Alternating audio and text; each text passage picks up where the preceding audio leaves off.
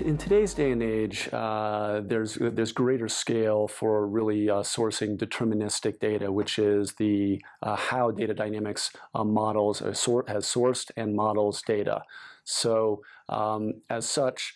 Uh, there's a greater scale for deterministic data sourcing uh, in 2019 compared to 2014, for example, where there, the limited scale for deterministic data was a real hindrance probabilistic data such as cookie-based targeting was relied upon because of its increased scale uh, five years ago. So you used to have to use IPID data from a probabilistic and deterministic uh, sourcing model in conjunction to, to, uh, to really serve and achieve the, the proper scale.